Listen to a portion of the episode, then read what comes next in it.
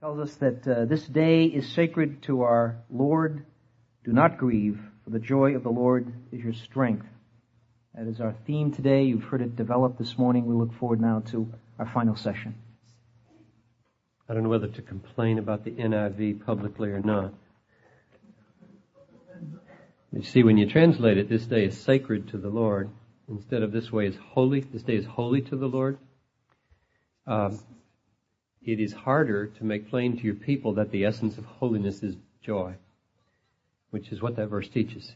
This day is holy to the Lord, therefore do not grieve, for the joy of the Lord is your strength. You see the argument there? This is a holy day. Be happy. Hardly anybody makes that connection between holiness and happiness. Holiness is sad and happiness is something else. But you miss it in the NIV. So, that's my complaint. Uh, I suppose you could make it with sacredness, perhaps, but uh, I don't use the NIV in my preaching, and I've got a pretty sophisticated and developed reason for why I don't. But that's uh, you can ask about that in the question time if you want, since probably most of you do.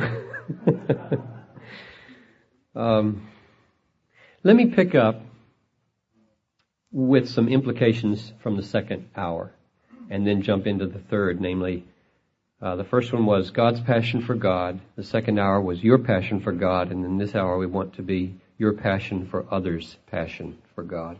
But I, I, I ran out of time, and therefore I wasn't able to give you some practical implications of what I said. And I have four of them written down. I mentioned one in passing, but I'll, I'll mention them again quickly. Um, number one, worship is a coming to get and not just a coming to give. So don't berate your people that a dead worship service is their fault because they're coming to get. It might be their fault, but it isn't because they're coming to get. It's probably because they're coming to get the wrong thing. And they need to be taught that God is worth coming to get. That seeing God is worth coming to get. And they need to come on the search for God. I, I tell my people, come on the lookout for God and leave on the lookout for people. That's the way I try to cultivate a holy prelude time of quiet personal pursuit and a lively interaction with visitors and so on at the end of the service. Come on the lookout for God.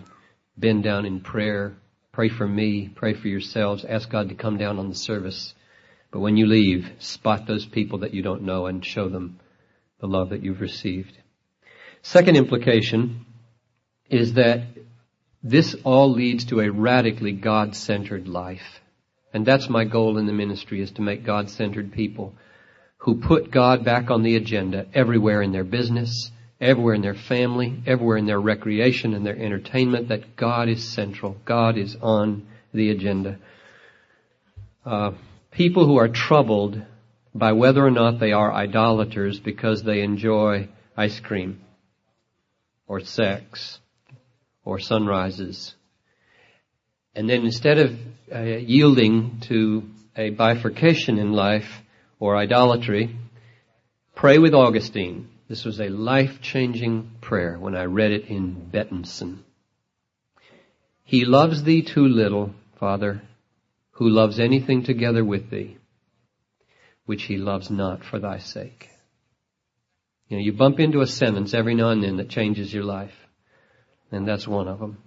He loves thee too little, Father, who loves anything together with thee, which he loves not for thy sake. That's radical God-centeredness. So if you're going to love teaching, if you're going to love sandwiches, if you're going to love snow, if you're going to love children, if you're going to love collecting stamps, seeing sunrises, you must seek to love it for God's sake. Otherwise your life is going to be in little categories and you will not be an integrated God-centered person. That's implied in what I've said. Third, we as leaders need to motivate people through joy. We need to motivate them through joy. The, I never call my people to do anything but be happy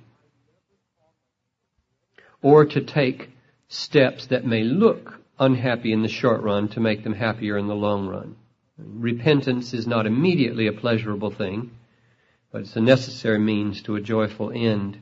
And so I'm always couching my challenges, whether it's missions or whether it's uh, serving in the nursery. I mean, there are, if, you, if you're a children's worker and you're responsible for the nursery, there are some awesome texts, awesome hedonistic texts. He who receives one such child in my name receives me. I mean, that is simply mind boggling. If you believe that, if you receive a child in the name of Jesus into your arms for care, you receive the very Son of God. And he who receives me receives him who sent me. You want to receive God into your life and know fellowship with God? Work in the nursery. Powerful. Not, you know, you know, come on you parents, you get benefit from this, put in your time. That doesn't do as good. Motivate with joy. But now, I have heard over the years many pastors and leaders try to motivate with joy and it falls flat as a pancake. And as I've thought why that is, I thought of three reasons.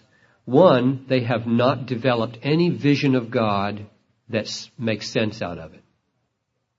it. It's just coming out of the blue. The Bible says here, um, uh, it's more blessed to give than to receive, so come on. Seek blessing. Now that's absolutely true. I'm going to argue for that in a few minutes. But if you haven't been teaching over the years that that's the way God is, that there's no foundation for hearing that with any integrity and depth. When my people hear me say, after 11 years of teaching, it is more blessed to give than to receive, they're hearing hundreds of sermons that all are moving in that direction with a vision of God that has been developed that supports that. And therefore it doesn't sound trite. It doesn't sound cheap. Sort of to niggle them. Maybe this will work this Sunday to get you to do what you're supposed to do. But rather it really is part of what makes this pastor and this church and this world tick, what he just said. Um, and the other reason I think it has fallen flat is because it doesn't really sound like the pastor lives that way. And we'll get to that in a few minutes. A, ha- a happy pastor is a great blessing to a church, and a pastor who does his work uh, with drudgery uh, will find it very hard to motivate his people with joy. And the last implication is that this vision of pursuing God and pursuing joy in God is the secret of sanctification. It's the secret of the holiness of your people. Because I believe the Bible really teaches that um, the way to drive out a sin is with a greater pleasure. Thomas Chalmers preached a sermon 175 years ago or so, can't remember his dates exactly, called The Expulsive Power of a New Affection. I love that phrase. The expulsive power of a new affection. What it means is, if you've got a bondage to a a sinful pleasure. And all sin is pleasurable, or otherwise nobody would do it. If you've got a, a, a bondage to a sinful pleasure, the best way, the most biblical way, the most effective way of getting that pleasure dislodged is with the expulsive power of a new affection, a new pleasure. I wonder how many of you read about, I don't know, eight or nine years ago in Leadership Magazine that really amazing story called The Anatomy of Lust. It's a very popular article. They had immense response to it. It was followed up on a, anonymously. A pastor talked about his 11 year bondage to lust. He'd go off like I'm doing right now to Boston to do a spiritual seminar and he'd go off to peep shows on the side and strip shows and he never committed adultery, he said, but he just was absolutely addicted to pornography of every kind. And he described this. And what he described as his deliverance after 11 years was the overwhelming attractiveness of holiness that was born in his life when he read a novel by Francois Mauriac called The Red and the Black. He said, all of a sudden, all the guilt that I had tried to use to get myself out of this uh, and didn't work fell away before the irresistible portrait of purity and holiness and beauty. It was born in my life and the desire to have that and seeing what I was missing liberated me from the bondage. And in my life, my own fight against sexual mental misbehavior is fought precisely hedonistically. You fight fire with fire. You fight image with image. You fight desire with desire. It doesn't do any good, by and large, to address a sexual fantasy or desire with thou shalt not do that. What works is, if you do that, you ram a sword into the side of Jesus and you miss fellowship with Him. If you turn that television on and keep watching those ads or turn on that movie, you will become so impure that your love life with Christ will be jeopardized and that's infinitely more precious and infinitely more pure and wonderful. You have to so fall in love with the positive that's jeopardized by the lust that you overcome the alluring power of the lust by the superior alluring power of the beauty of God. So I walked into my room down at Gordon the other night when I was lecturing down there and lo and behold there's a TV in the corner. 10:30 at night. And I don't have a TV. I don't own a TV. Haven't had a TV in our home for 23 years. And my boys are growing up. They're all accepted. They're whole. They're natural. They're normal. They're not weird, you know. Uh, in fact, they're cool. Um, and I think they will be for eternity. But this big issue that Mark and I are talking about whether to be culture redeeming or culture rejecting here. So I'm, I'm not commending that everybody get rid of their television, but uh, I know my weaknesses. And uh, so here's this television, and uh, I got a lecture to these students uh, in 20, 20 hours or whatever it was, and uh, I didn't turn it on the whole time. Not even get the news or weather, or anything. Just because everything has an advertisement, and every advertisement is sexy. Or either greedy. It only appeals to two things, greed or sex. That's all advertisements ever appeal to. And uh, so I left it off. And it was it was wonderfully freeing for me to want so much to be full of the Holy Spirit when I spoke to those students. I would not compromise that desire. Because I knew if I were to be drugged down that night just by a simple ad that sent a, a, sexual fantasy in my mind that was harder to get out than if I didn't have it on, I would be less in perfect, clean communion with God. And I want that more than anything. So I just left it off and it was wonderful to be free from it. Now that's what I mean by sanctification. The power of a superior longing, a superior desire, not just the negative, don't do this, don't do this. So I just try to breathe into my boys and my church that sin is loss. Sin is loss, not gain. Now, this hour we want to talk about the horizontal dimensions of Christian hedonism. If it's true that we should pursue our joy all the time in relation to God, maximizing our delight in Him and thus showing that He's infinitely worthy and thus He gets glory and we get joy and uh, those two things not being in conflict make for the best world. What about my relationships to you? And the people in my church? Should I also pursue joy all the time in relation to you? And here's my thesis. Uh, the pursuit of pleasure is an essential motive in every good deed. Or to put it another way, if you abandon the pursuit of pleasure, full and lasting pleasure, if you abandon the pursuit of full and lasting pleasure, Psalm 16:11 pleasure, you cannot love people or please God. So it's pretty radical, pretty sweeping statements. If you abandon the pursuit of pleasure, you cannot love people or please God. So I'm not only saying it's legitimate for you to pursue your pleasure in relation to other people and the way you serve them, I'm saying it's necessary. As a necessary part of virtue. The last hour was, it's a necessary part of worship. The very heart of worship. This hour is, it's a necessary part of love or virtue in relation to people. Alright, now let me try to undergird that biblically.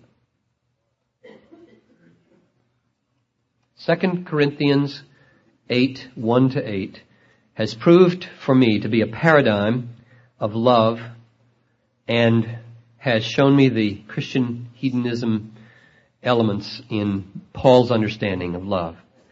The situation here, you know, is that Paul is writing to Corinth to prepare a large gift to take to Jerusalem for the poor saints there. And to read these two chapters, chapters 8 and 9, is to read the way Paul motivated people to give money. And I recommend highly for your stewardship preaching these two chapters and the way Paul motivated. It's really remarkable. So here's his, here's his beginning.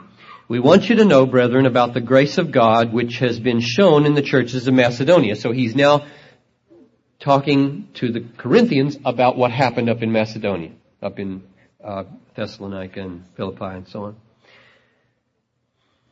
The grace of God which has been shown in the churches of Macedonia, for in a severe test of affliction, their abundance of joy and their extreme poverty have overflowed in a wealth of liberality on their part. And I skip down to verse 8, just to pick up the word love.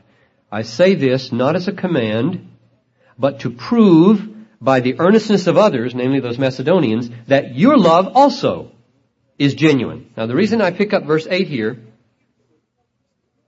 your love also is just to show you that the dynamic of this generosity is love. Okay? This is a fleshing out in practical experience of what Paul means by love, because he says, I'm telling you this story about the Macedonians so that I can allure you and test you and provoke you to love also, meaning they were loving, now you love like they loved. So, let's go back and find out what love is. That's what this session is about. Horizontal love between people. Love for the Jerusalem saints, for example. And there are several things to observe here. The first thing is that uh, they were filled up with the grace of God. We want you to see, brethren, uh, we want you to know, brethren, about the grace of God which has been shown in the churches of Macedonia. So the first thing to see is that what's happening here is grace. It's the working of the power of grace in the lives of these Macedonian Christians. Grace is being poured out from God into the hearts of the people. Here's the second thing to notice they were filled with an abundance of joy, shown in the churches of Macedonia, for in a severe test of affliction, their abundance of joy overflowed. So what happens when grace comes down is a joy comes up. Rains came down and floods came up. So the rains of, the rain of, of grace comes down and the flood of joy comes up and it comes up to the brim. Third thing to observe. The joy overflows in liberality. Their abundance of joy and their extreme poverty have overflowed in the wealth of liberality. Now, before I stress that third point, notice in the second point that the thing that was filling them with joy was not things. They were poor. Extremely poor. Notice that their mm-hmm. extreme poverty overflowed. So let's not think that this is why I'm not real big on health, wealth, and prosperity, that, that the grace of God took away their poverty. It didn't. The grace of God came down and in extreme poverty, they richly overflowed. They richly overflowed with a wealth of lib- a wealth. They didn't have anything, but it was a wealth of liberality on their part. Verse 4, I don't have it on the overhead here, but verse 4 says, They begged Paul earnestly for the favor of taking part in the relief of the saints. Now, he mentions that just to show what the overflow was like it wasn't simply an overflow that sort of slipped out accidentally. The, the, the grace filled up joy and then it just sort of, oops, It spilled over. These people said, Oh Paul, please, I know you've taken one offering, but please take another offering. That's exactly what verse 4 says. They begged Paul earnestly for the favor of taking part in the relief of the saints. We want, would you please not stop us from giving? Please don't put any brakes on our giving. Please let us give some more. Now, when my children at an amusement park say, Oh daddy, please let us ride on the, on the roller coaster again. Please, one more time, please. I do not assume that they are responding from a sense of moral duty. They are expressing a deep desire because it'll make them happy. So I assume that when these people talk that way, they begged earnestly for the favor of taking part in the relief of the saints, that they were not saying, hmm, yeah, you're supposed to tithe and go beyond the tithe, and that's what Christians do, but rather they were saying, this really makes us glad. Now, here's my definition of love, therefore. That's what I'm fishing for here. A definition of love. Because it says here, I want to prove that your love too is genuine. So this is love, what we've just seen here. The dynamics of grace being outpoured, joy filling up, spilling over in liberality to poor people out of a sense of poverty yourself. This is love. So here's my definition. Love is the overflow of joy in God which meets the needs of others. Love is the overflow of joy in God which meets the needs of others. I, can, I think I can improve on that a little bit though, or maybe just add to it by saying uh, love is the impulse I get this from verse 4, where they're begging, please let us give, let us give. The impulse to increase your joy in God by extending it to others. Love is the impulse to increase your joy in God by extending it to others. So, uh, the grace comes down, the joy comes up, and when it gets to the brim, it starts flowing, and as it flows, it extends and expands. Your joy expands. Now you've all experienced this. You all know what I'm talking about, even if you haven't thought of it in these terms. That when God has blessed you, when God has filled you up, there is an impulse at that moment that wants so much to spread it, to say, at least look at it. And when you spread it and another is folded in to that experience, your joy in God is increased by having it expanded out into that other person's heart. Now right off the bat, I hope you can see that there's no conflict here between being a joy pursuing person and a loving person. But that they are in fact the same in this text. These people are asking, begging Paul to let their joy in God increase by letting them give more to the saints. The presupposition is, however, something radical has changed about these people's orientation to the world. It's called new birth. And many of our people are not born again. Many of our people are not born again. If you wonder why they don't respond to this kind of preaching and why they don't sing for joy and why they're so flat and unresponsive, many of them are not born of God. And that's why we cry out for revival again and again. So there's my definition. Now I said uh, earlier this morning that Joseph Fletcher said that uh, love is not a feeling, love is an action. It's a commitment of the will and so on. Now as I read this, I, I don't see that. It seems to me that love is uh, an overflow of joy. It's a a strong pursuit of maximizing that joy and letting me give more. And then I turn to 1 Corinthians 13:3 and I read these words. If I give away all I have, and if I deliver my body to be burned, but have not love, I gain nothing.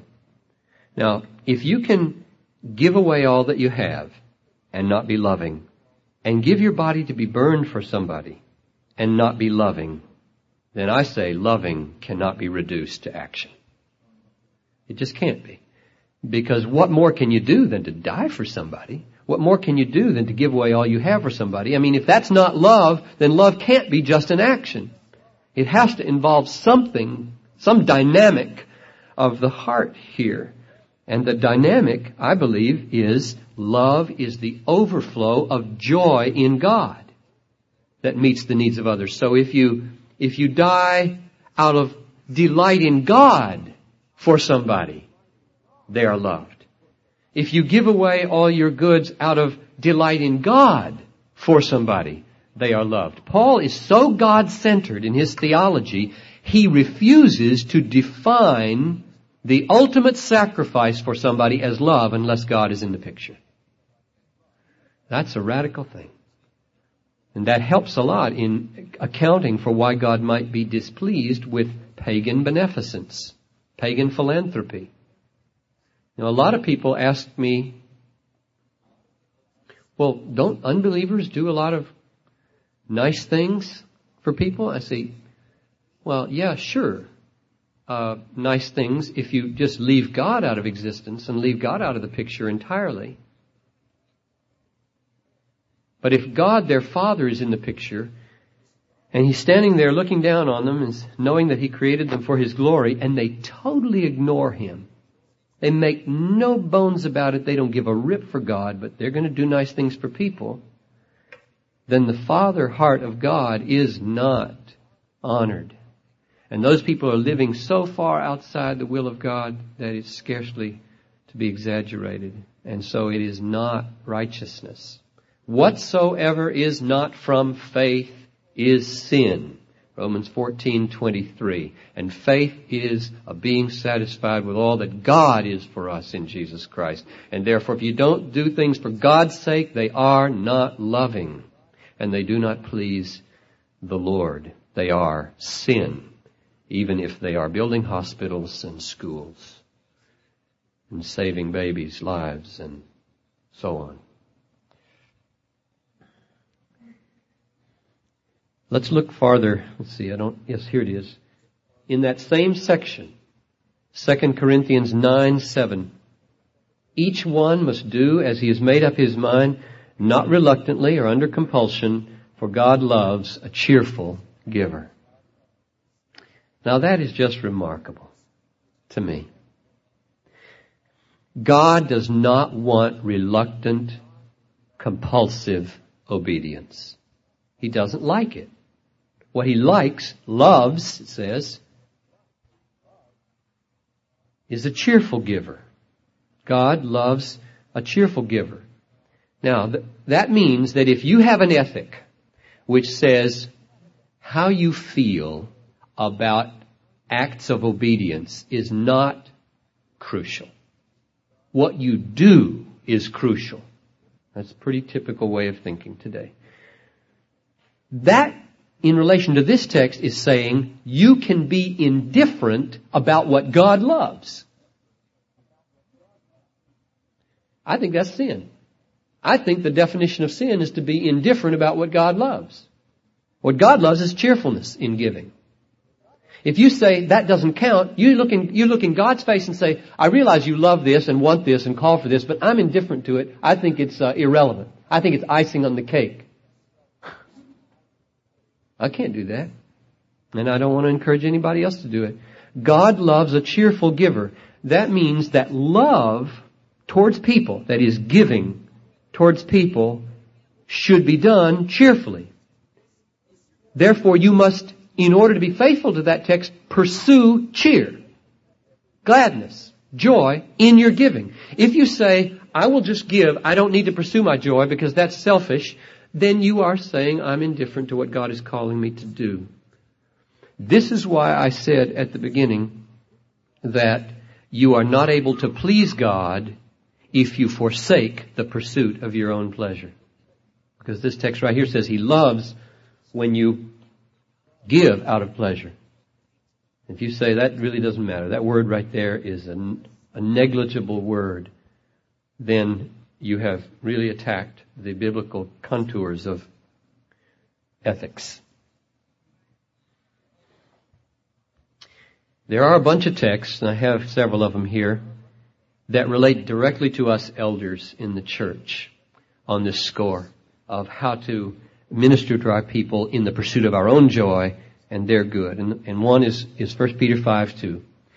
Tend the flock of God that is in your charge, not by constraint, but willingly.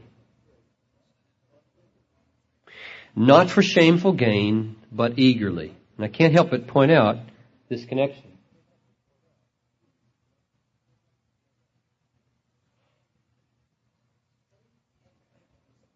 It's the same ethical dynamic here. With regard to giving, he said, don't give reluctantly or under compulsion. With regard to the elders in their ministry, he said, don't uh, shepherd your charge under constraint, but do it willingly. Not for money, not for shameful gain, but eagerly.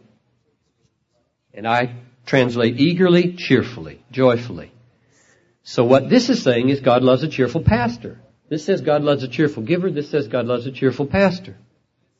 That's exactly what he's teaching there. It's not an option. It's a warfare. It's a battle.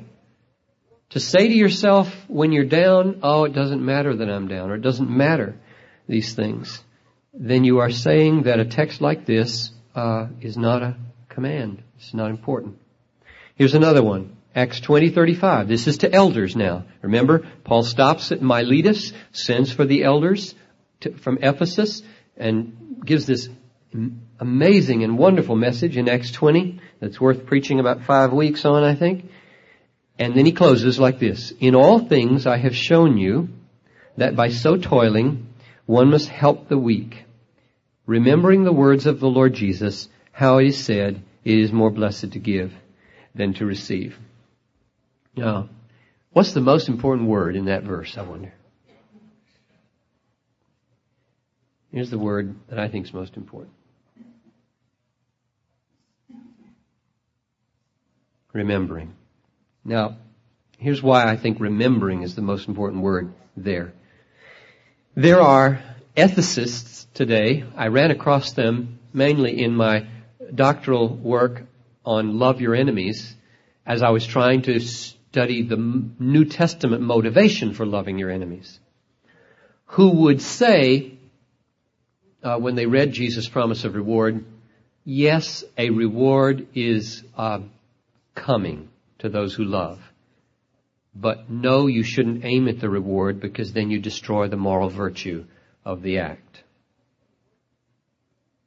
And that never worked for me because Jesus always seemed to use the reward as the motive right up front. Provide yourselves with purses that do not grow old, a treasure in the heavens that does not fail. Do that. Provide yourself with it. Don't turn away from it. Provide yourself with it. Lay up for yourselves treasures in heaven. Um, blessed are you when men persecute you and revile you, for so they treated the prophets. For so will your reward, your, your reward in heaven will be great. That's why you should be willing to do that. Jesus didn't seem to hide it. Now you get here, this is, this is one of the only places outside the Gospels where Jesus is quoted, and Paul says, remember when you are about to cave in on this issue.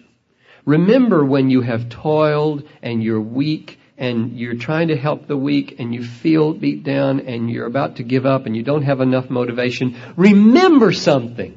Call it to mind. Whereas the ethicists are saying, forget this. This is very dangerous for your moral virtue. Forget this. Forget this promise of reward. Paul says, remember the promise of reward. And so he says, remember the words of the Lord. How he said, it is more blessed to give than to receive. Now just, let's be real practical and honest here. You, the phone rings. You've just gotten down on the floor to play a game of Connect Four with your eight year old and your 11 year old and you're tired. You've put in 11 hours already today and somebody is in the hospital and wants you to come. And your emotions do not rise to the occasion and say, great, another pastoral opportunity to bless people. Instead, most of what's happening inside is resentment. Some of it irrational. It's not their fault they're in the hospital. uh, or maybe resentment that the staff didn't get called, or or whatever. Um, I think what Paul is saying to us at that moment is, remember something. Remember something. Call to your mind and let it have a moral effect upon your motivational structure at this moment. Remember that Jesus said, there's a big blessing in what you're about to do, what you have to do, what you're going to do. Preach to yourself this blessing. Preach. Preach. And so I do. I get in the car and head off, and generally I'm repenting for those echoes of selfishness in my life that don't really want the big joy of love, but the little joy of leisure. But so often, thank the Lord, in the elevator down at Abbott Northwestern, or what used to be uh, MMC, or Mount Sinai, I get in the elevator, push the button, still praying, God give me joy in this, because I know I'm not going to bless this person if I go in there begrudgingly. I walk in there and the Lord, either in the walking, at the bedside, or in the prayer, or something, more often than not, answers my prayer and makes me delight in this moment of ministry and receive from Him and often from that person in the moment of ministry. But the warfare has been performed with the Word of God. Remember, don't forget. And I just want to warn you against, you will read again and again in sophisticated, philosophical, biblical literature, whenever you get to the commentary on things like Luke 14, when you throw a banquet, don't invite your friends who can pay you back.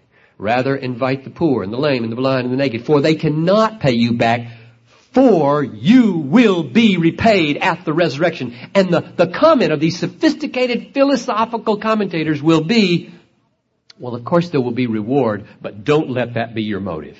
You'll hear it again and again and again. Because they say it destroys love.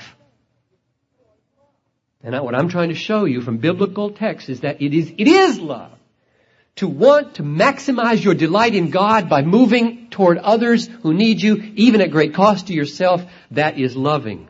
And to go begrudgingly, without any pursuit of joy, without any thought that this could benefit you, does not make people feel loved.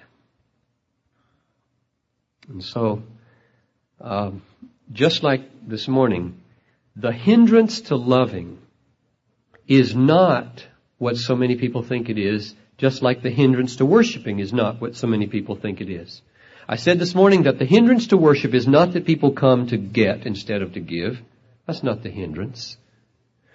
Nor is the hindrance to loving that people want joy. It's that they settle for such little joys. Little teeny joys. And we need to cry out to them to lay up for themselves treasures in heaven not on earth. Most people are so bent on maximizing leisure, maximizing security, maximizing comforts, getting to the right neighborhood, getting the right job, having all the right toys around them, and all the right things that they have set their hearts on things that do not satisfy when in fact what satisfies is first to look to God, be filled up with Him, and then to maximize that joy in God by extending it to others at whatever cost to yourself.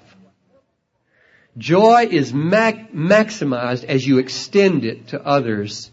That's why in the book I really press hard the wartime lifestyle of stripping down to the essentials of life for the sake of maximizing the amount of love and good that you can show.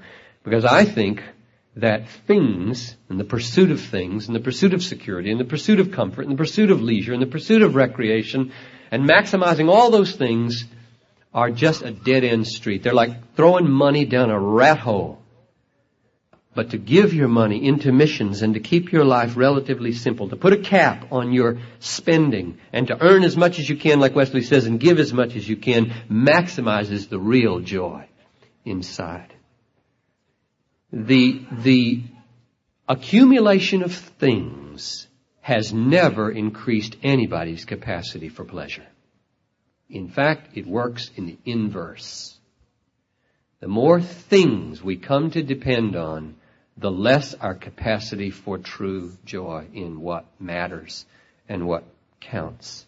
Sell your possessions, give alms, provide for yourselves purses in the heavens that don't grow old and with treasure that does not fail. In other words, go for broke. Stop being satisfied with little five and a quarter percent yields. Rather go for the real blue chip stuff in heaven that's divinely secured. That's the kind of message I think we need to herald to our thing and material addicted culture. It's really good news. It really is good news. Come to Christ and find pleasure forevermore. Now, um, let me take you through a little series of texts in Hebrews. If you have a Bible and you want to turn, or if you just want to watch as I put it on the overhead, you can do that. One time defending Barnabas as the author of Hebrews, and still would probably vote for name I'd like to think he has that added heritage behind it, but I don't know who wrote Hebrews. But this author has a way of motivating love and virtue that is so hedonistic. It's, it's the most consistent set of texts to undergird what I'm saying that there is in the Bible that I have found. So I want to carry you through three or four of these Hebrews texts. I love this first one, especially because it's so relevant to the pro-life effort that I've been involved in and numerous other kinds of battles we have to fight. The situation, evidently, is that in the early days of this church, there was persecution. Some of the people were put in prison and others of them were not captured and had to make a choice. Shall we go underground and be quiet and let our brothers and sisters sit there? Or shall we go public and visit them in prison, let everybody see that we too are Christians and risk having our house burned and ourselves captured? What's the choice? And they made the choice in the latter and how they did it. This is love. How were they motivated is described here.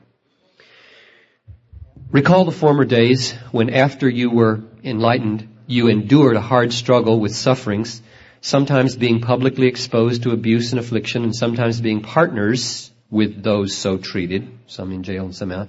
For you had compassion on the prisoners, and you, here's the amazing word, you joyfully accepted the plundering of your property, since you knew Here's the argumentation. Since you knew that you yourselves had a better possession and an abiding one. Therefore, don't throw away your confidence in that great future, which has great reward. For you have need of endurance so that you may do the will of God, that is love, and receive the promise, the reward. Isn't that awesome? I mean, I, I just don't know how anybody reads that and not become a Christian hedonist. Here they are. Just picture them now. They're in the house. Probably in those days, if people survived in prison, it was because their relatives took them food. They didn't have a big sophisticated $30,000 a year support for prisoners like we do today. So you, you take people food and, or they die. So we sitting here, shall we love them and risk our lives or shall we not? And they pray and they uh, remember the psalm, your steadfast love is better than life. And then they remember Martin Luther's hymn. Um, let goods and kindred go, this mortal life also, the body they may kill, God's truth abides still, His kingdom is forever. Let's go. And they go. And when they get halfway to the prison, they turn around and their house is on fire. And they sing. They sing. They're throwing the furniture out in the streets. And they sing. You joyfully accepted the plundering of your property. Where does that power come from? You had a better possession and an abiding one. You had great reward. You will receive what is promised. Anybody that tells me that I should not live for my promise, live for my reward, live for my inheritance, be willing to let goods and kindred go precisely because I have a kingdom, anybody that tells me that that is not a proper motive strikes at the heart of biblical ethics, in my judgment. And do you see how God gets glory here? God gets the glory. I mean, the people look at them, they turn over their shoulders, their house is burning, their furniture is being thrown out in the streets, and they're singing, and these people look at them, and you know what they ask? Tell us a reason for the hope that is in you.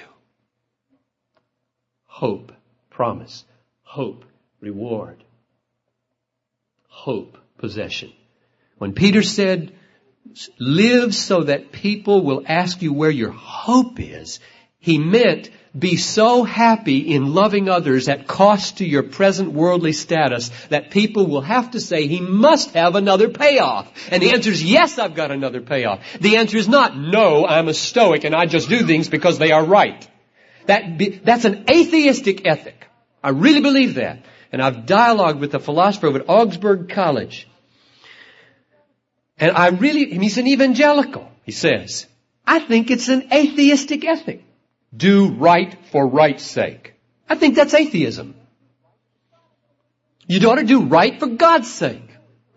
And the way God gets glory for doing right is because you are taking delight in God to give you the strength to do it. And the strength comes from the promise. I'm no hero. If I'm going to die for somebody, there better be a payoff. And if you think that sounds self-centered, you, are forgetting the images. You're forgetting the images of the bowl. I want God. If God doesn't say, if you die for these people, to get arrested for standing in front of the abortion clinic, I will be your God in prison. I will be there. I will bless you. I will make up to you everything you've left behind. You can't out-sacrifice me. That humbles us, makes us empty, Let's see whether or not this pattern is followed through. So we're into chapter 11 now, the Hall of Fame, Faith Hall of Fame. Hebrews 11, this is Moses. By faith, Moses, when he was grown up, refused to be called the son of Pharaoh's daughter, choosing rather to share ill treatment with the people of God. Doesn't sound hedonistic, does it? Hang on choosing to share ill treatment, just like they chose to go to the prison and have their, their goods plundered. Choosing to share ill treatment with the people of God, then to enjoy, ooh, this really doesn't sound hedonistic. The fleeting, ah, now we're starting to get the clues. The fleeting pleasures of sin. Nobody likes to have his goods plundered. There are pleasures in not having your furniture burned. Nobody wants that. But what we have learned in the Bible is that the pleasures of comfort and leisure and wealth are fleeting. At least we ought to have learned. They are so fleeting. I mean, they last maximally 80 years. And what's that to eternity, tell me? Who gives a rip about 80 years when you're talking 80 million ages of years? The fleeting pleasures of sin. He considered the abuse suffered for the Christ greater wealth. Just like they had a better possession and an abiding one, he had greater wealth than the treasures of Egypt, for he looked to the reward. It's exactly the same motivational structure. And here's another one. Oops, where is it? I have it. I want chapter 12. There it is. Jesus. Therefore, since we are surrounded by so great a cloud of witnesses, let us also lay aside every weight and sin which clings so closely, and let us run with perseverance the race that is set before us, looking to Jesus, the pioneer and perfecter of our faith, who, for the joy that was set before him, just like Moses and just like those early saints, for the joy that was set before him, endured the cross, despising the shame, and was seated at the right hand of God. The greatest act of love that was ever performed was performed hedonistically. The greatest act of love that was ever performed was performed in quest of joy. For the joy that was set before him, he endured the cross. You realize how close you come to attacking the very heart of the gospel if you attack the pursuit of pleasure in love. Or if you deny that the motive of pursuing joy is the very heartbeat of the pursuit of love. The reason this was not unloving of Jesus is because the, the joy that was set before him was the exaltation of his Father and himself on the praises of a redeemed people through this suffering. The people were swept up into the joy that he lived for. He wasn't choosing joy over against people. He was choosing the joy that sweeps people into it. And that's what I mean when I say we should pursue joy. When you go into the hospital room pursuing joy, you are thinking, Lord, I want to sweep those people into my joy. I don't have anything to give them but joy in you at this moment. And if I don't have it, I don't have it to share and to give and to extend. And so grant me to draw them in to my joy. One more in Hebrews 13, 13 to 14. Therefore, let us go forth to him outside the camp. So this is a call to radical suffering in the Christian life. Let us go with him outside the camp to Golgotha and bear the abuse he endured and then comes the ground clause. For here we have no lasting city. You know, even if you could escape uh, abuse for 80 years, it wouldn't last. If you could build a city with every possible pleasure in it, it's over, folks. It's over in the twinkling of an eye. My life is a two second vapor's breath, James says, and it's gone. And then what have you got? Nothing but hell. For here we have no lasting city, but we seek the city which is to come. So when you head with Jesus on the Calvary Road, out of Jerusalem, into abuse, what are you seeking? The city which is to come. And there's no conflict here. Jesus was pursuing the joy set before him. We're seeking the city which is to come. And in the process, we're laying down our lives for our people. And they are most blessed when we do that with joy. If we do that begrudgingly, if we have a spirit of loss about us, boy, does that communicate that God is not worth very much.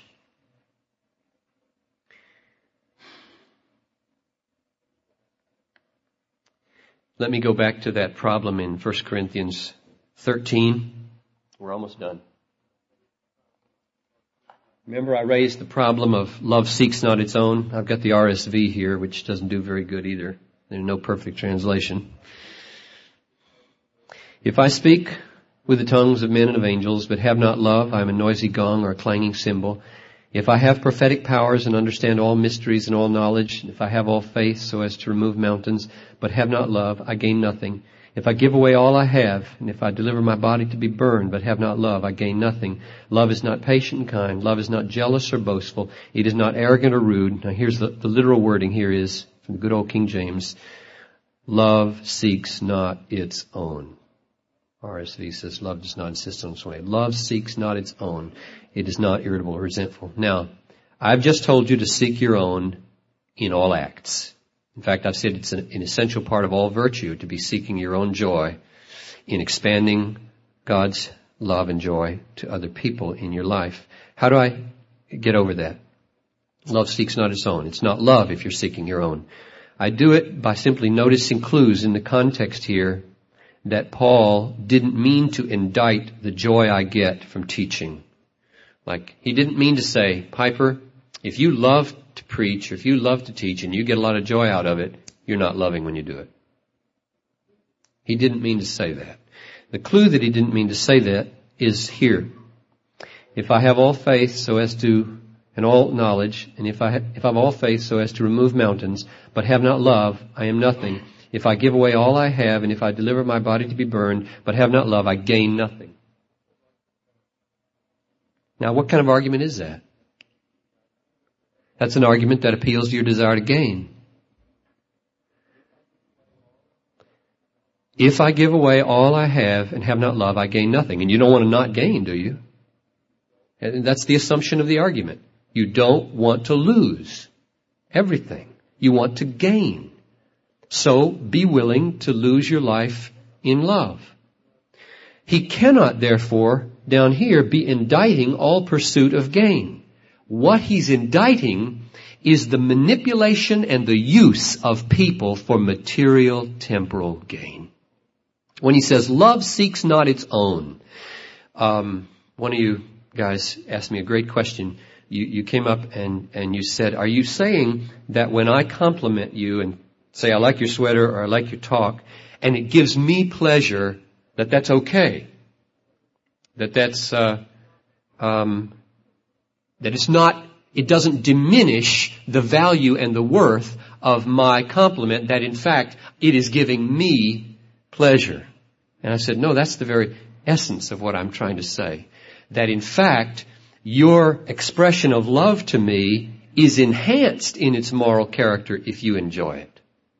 I think the enjoyment of doing good makes the doing of good better, not worse, than others. And therefore, I don't think when Paul says uh, that love seeks not its own, he meant love gets no joy out of loving. Can, can you think of an Old Testament verse, I wonder, that says you should really enjoy loving?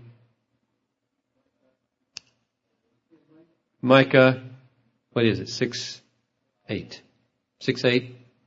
Um, how's it go?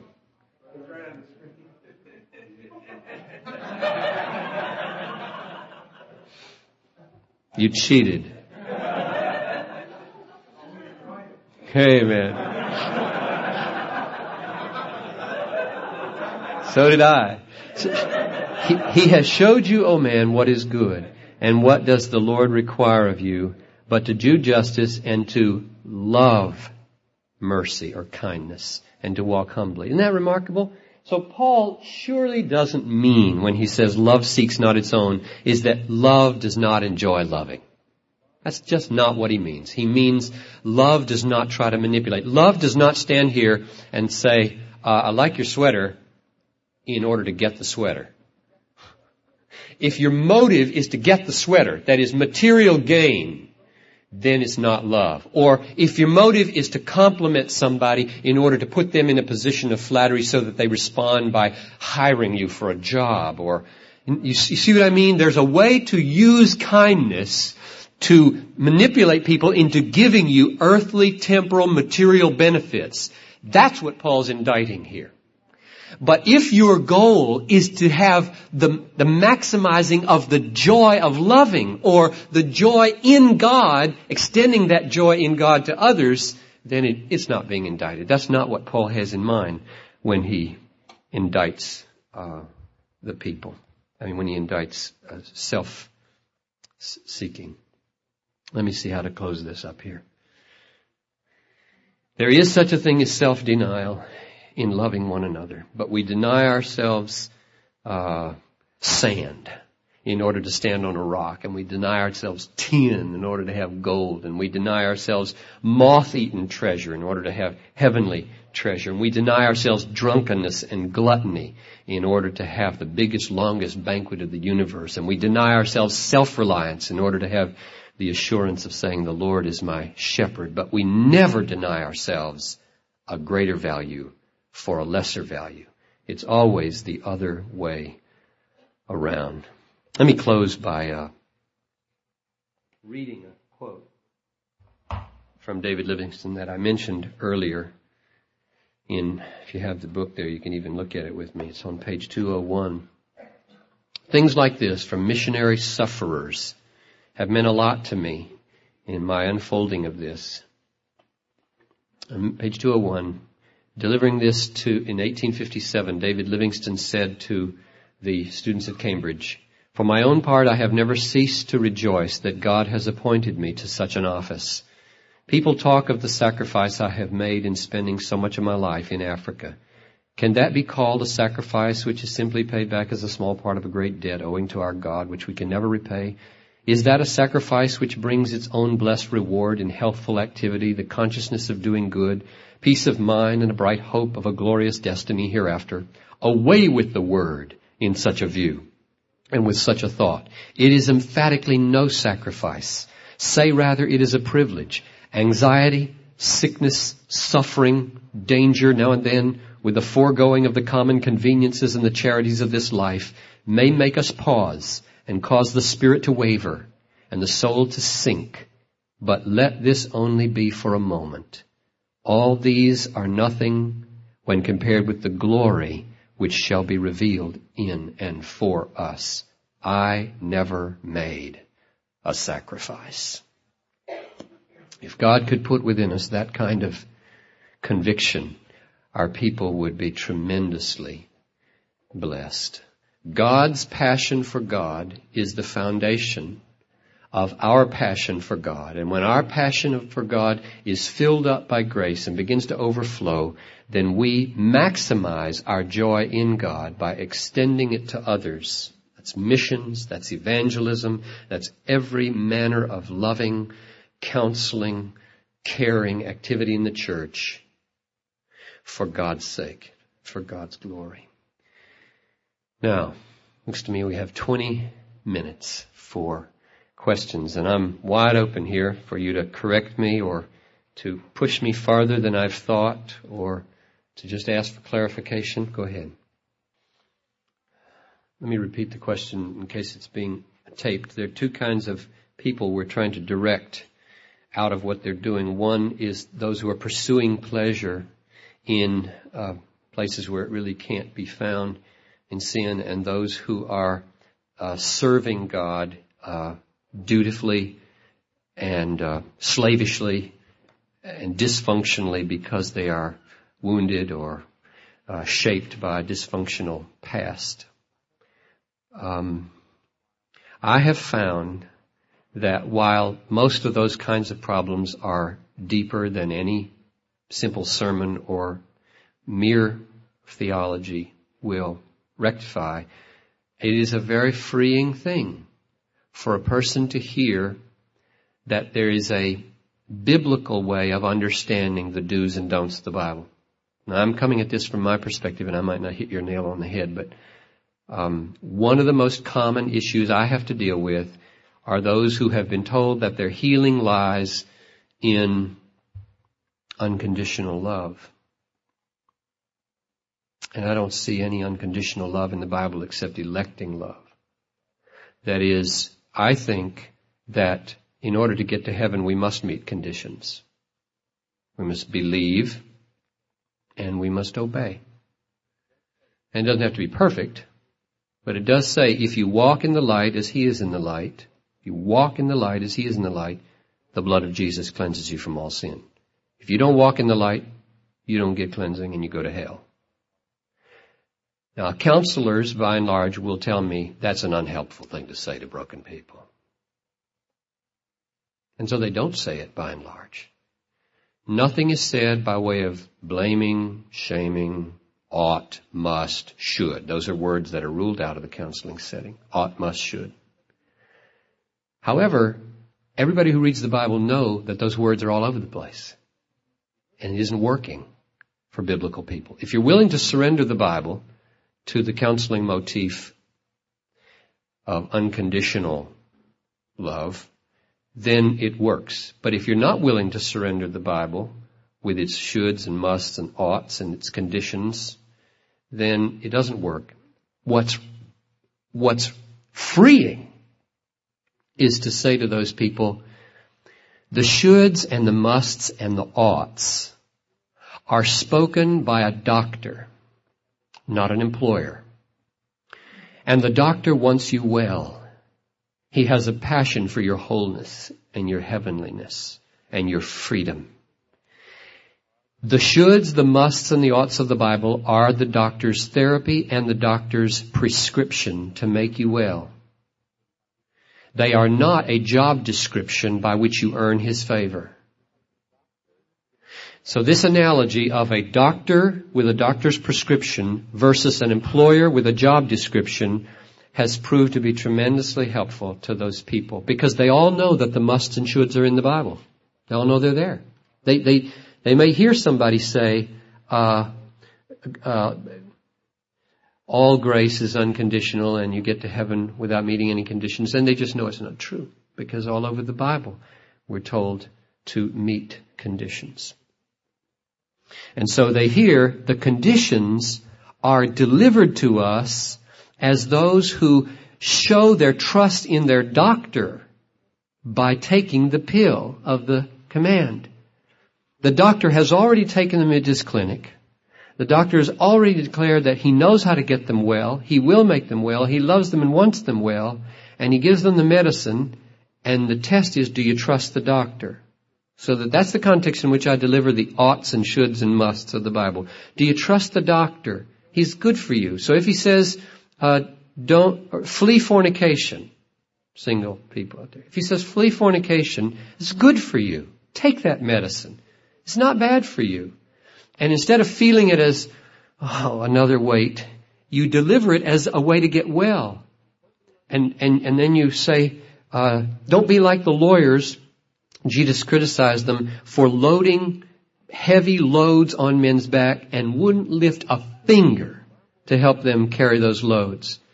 My whole theology is designed to help people carry the load of obedience. And so I want to try to show them the pursuit of joy is the way toward obedience, that wanting to get well is the proper paradigm for thinking about the biblical commands, not a, an employee who just hopes he might get paid eternal life or paid some reward. It's not payment from an employer, it's getting well from a physician. So really, I'm going back, and I guess the essence of my answer is to reinterpret the service of God for them with the models that I have used. There's so much more that could be said on that, but hmm. Question is the pursuit of ambition. I mean, the the, the ambition for excellence and. Um, well, I'm sure that none of us is ever pure in our motives, and I just want to make sure you understand what impurity is. Impurity is not wanting to be happy in what you do, uh, but impurity is the the uh, desire for the praise of men. I think that's probably the most insidious thing for a person like me who writes a book and then gets invited to a conference in Worcester. Did I come here because I have a longing to expand my joy in God by extending it to you? Or does it just feel good to be in front of new people? And uh, I, I don't know the full answer to that question, but I, as I've wrestled over the years with the purity of my own motives, um, I have come to the conclusion that I'm always going to be fighting that battle, whether I come or whether I stay. If I choose to stay home, I have to wrestle with the same thing. I'm going to be standing before my people, or I'm going to be visiting somebody in the hospital, or I'm going to be writing an article, or I'm going to be talking to my staff, and at every point, the question is arised, am I doing this now to enhance my reputation and get more praise from my own people and to get strokes from them, or am I doing it to maximize my pleasure in God? So I've decided it, it won't, it just won't do to say, well, don't, don't go speak anywhere or don't write books or, because that just postpones the problem. It just shifts the problem onto another thing. We, we cannot escape ambition. And so, uh, Paul had an ambition. Paul said, my ambition is to preach the name of Jesus where it has never been named. He had a holy, powerful ambition to get a great job done. And so I want to say yes to ambition, yes to goals, yes to drive, but just put God right at the center. And once you catch on to the maximizing of your pleasure in God, by expanding it to as many people as you can, then I think it liberates you to, to just go like be be like uh, William Carey. Expect great things from God, attempt great things for God. That order is very important. It's theologically thought through. Mary Drewery in her biography of, of Carey points out very carefully that the order of those two sentences was intentional on Carey's part. He expected great things from God so that he could attempt great things for God. He didn't attempt the great things in order to get the, the, uh, the great things from God. It's the other way around. Work out your salvation with fear and trembling for it is God who is at work in you to will and to do his good pleasure. Not uh, work out your salvation so that God will work in you his will and good pleasure. So yes to ambition if it's God-centered and pursuing maximum joy in him. The tremendous that we've all today, I just want to create practical point. It seems that pastors or elders are taking away from diligent study. Of all of you communicated, I mean, I just see thousands of hours in the Word in Greek and Hebrew and reading and studying, and then full of that communicating it for blessing to the people. How in the world do you structure practically your week in, week out day so that you can get into the Word and study? Uh, I don't do very well right now. Um, I don't write books during regular pastoral duties. I did way back at the beginning get one book written that way. I don't anymore. I have to ask for a month away or something to write. Um, um, I'm not a good example of what you're just talking about. I sound like I am, I suppose, but I'm not. I mean, it always sounds better, you know, when when you're up in front and you're giving out the fruit of a long time. But it's it's never as uh, nice as it sounds like. But um, and if I were to tell you how I do it, you'd get discouraged because I have seven people on my staff, seven pastors, and you probably don't. I'm very blessed. You see, I, I have a lot of people helping me. So I can almost write my ticket in my church. I, I can just say, you do this and you do this. I don't want to. Uh, that's, that's not encouraging to you guys who have, who are in a, in a pastorate by yourself and you, and I, I frankly respect tremendously the, the challenges that those of you have who are the only pastor. Um, but I will say, I will call you to be uh, tough on yourself here and carve out time to preserve your languages, your Greek and your Hebrew. If you have a computer, get mem cards and put it on the computer and keep your languages up and read a little Greek and Hebrew each day. You know, just 10 minutes a day will save Greek and Hebrew for years to come. You don't have to have hours a day to do that. It takes tremendous discipline, however, just to get 10 minutes a day. Uh, and then carve out the time when you're going to read and uh, treat it. If you if you use a day timer like this, you know, I don't know how anybody lives without one in the 20th century, but if you if you use a day timer then uh, whenever you whenever you start one of these two month dealies or one month, depending on the kind that you have, go through like I did and uh, slash off appointments with your books or appointments with yourself or with God or with your wife. And uh, and then if you have a, a secretary who's part time or whatever who who fields people's appointments, I give it to her, and uh, all my appointments are on here, including the ones with with myself. And therefore, you, you're not stuck when people ask you to do something by having a, an open calendar and having in the moment to decide between whether you're free or not. Because you always look free. My goodness, look at all those blank pages. And they're standing in front of you kind of going like this. well, that's fine, that's fine. See. So you need a lot of black marks in here from the word, from the word go.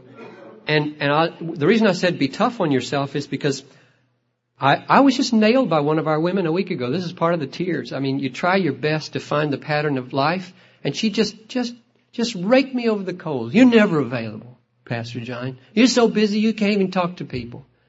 And I just wanted to cry right there in her presence because I just spent three hours that morning on the phone trying to talk a woman out of abortion. I just wanted to smash her in the face, frankly. I said, you don't know anything about what I do. But you see, she doesn't. She, she doesn't know what I do. She just knows I'm not available. I'm booked till December 15. I can't talk to anybody. And, and, and that makes people unhappy.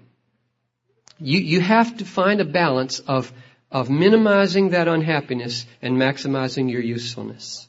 You will always have the unhappiness and you must have the usefulness. And only you know you. You can't be me and I can't be you. But you have to carve out enough reading to stay alive, enough reflection to stay intense. If you find yourself going dry, it really doesn't matter how many people criticize you. You must get away with God. And I don't know the answer. I mean, I just, I'm so discouraged about some of this stuff right now in scheduling that I don't know where to turn. I'm on my face before the Lord saying, is she right? I mean, what, what should I do? How many more hours should I make myself available? Um, so I just am with you in the struggle. I don't have a real good solution. Can I have an hour with you on the Let me check here. Did you have a real question? Yeah, How have you found uh, in your time of worship that uh, the sense of joy can be experienced and enhanced, and uh, that new uh, affection can be grown? Well, I think the number one key is for the pastor to worship. I'll show you what you're not supposed to do.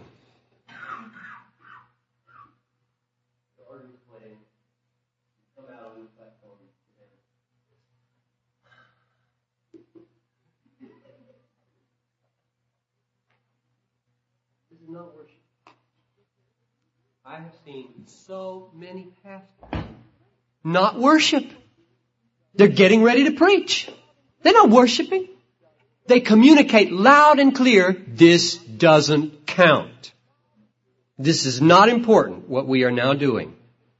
I just want to greet you, and I just want to make sure I've got my notes in order, and uh, a totally slap happy approach towards the event. So, very simply, the secret is worship. Go hard after God. It has to do with your posture.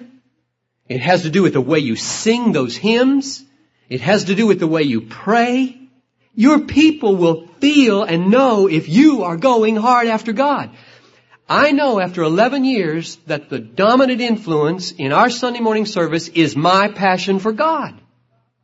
People, am not a Spurgeon. Not by a long shot am I a Spurgeon. He could get a masterpiece of 45 minutes ready in a Saturday evening. I work two days to get a 30 minute talk ready and have to use a manuscript and, and don't create and don't have people getting saved every Sunday. But this I will say about myself and think you should be able to say it too in some way. Spurgeon said, uh, my people come to watch me burn. The way I've put it is, and I'll just say it right out to my people, I realize that my job is to be a torch in this pulpit, and you come in here with your little flickering, little flicking torches, and you just do like this into my fire. That's what my people do every Sunday. They stick their torch in my fire and light it, and they go away like this. And it, some of them, it goes out by Wednesday and they come back. Not many. But, but the others stick it in there. So you're, it's a very simple strategy. You must be red hot for God. Who was it? Was it? Uh, oh, who's that Scottish preacher who said, "What my people need most is my personal holiness."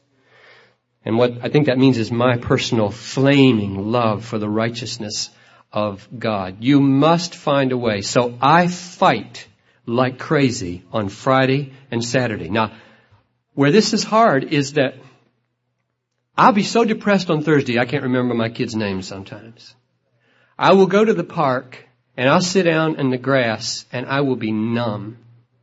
Sometimes it's just lack of sleep. I know that's a, a big physiological computer, but I'm a pretty, I'm a pretty, uh, easily depressed kind of person. Wouldn't know it maybe, but I am. And uh, so I'll sit there on Thursday and I'll say, sometimes I don't have the strength to say it out loud, Lord, I must preach on Sunday. I must flame on Sunday. And it must be real. No fake. And in 11 years, He's never failed me. Never once. Have I not loved what I have to say and had the energy and the passion to say it? You know why that is? My people pray for me. That's what Spurgeon said. That's what I say. I can tell it because I, my people know my sermon preparation days are all day Friday and all day Saturday. I tell them that repeatedly. Remember me. Remember me. And it's like a miracle. Thursdays are my down days and something happens on Friday. And I'm, I'm soaring almost every Sunday morning. And it, I can crash like a straight down jet on Sunday night with my wife. We can't talk with each other. We're so mad or something like that. And, and, and just be soaring like this on Sunday morning so that I'm not phony. I mean, I'll tell my people this. I'll tell them what I felt like on Thursday. I tell them that tonight it might be awful, but right now I love what I'm saying. And I love you and I want you to, I want you to be excited about it. That's the spiritual warfare. That's the spiritual warfare that you must fight. And then I'm up at 4:45 on Sunday morning. Preach twice. The first sermon's at 9, second one's at 10:30. I'm up at 4:45 and on my face, desperate. God, I must have you. If I go in there with just a piece of paper and my brain, it's all over. You come and you bless this service. And I just wrestle with him every Sunday morning for that fire to fall. So my, my answer is uh, worship God on Sunday. Now it's 2.32. I'm going to let Mark stick in here. I'm willing to linger here as long as I can. My plane doesn't leave till 7 something, but I don't know how long it takes to get to Logan. So, however, uh, I better leave, huh?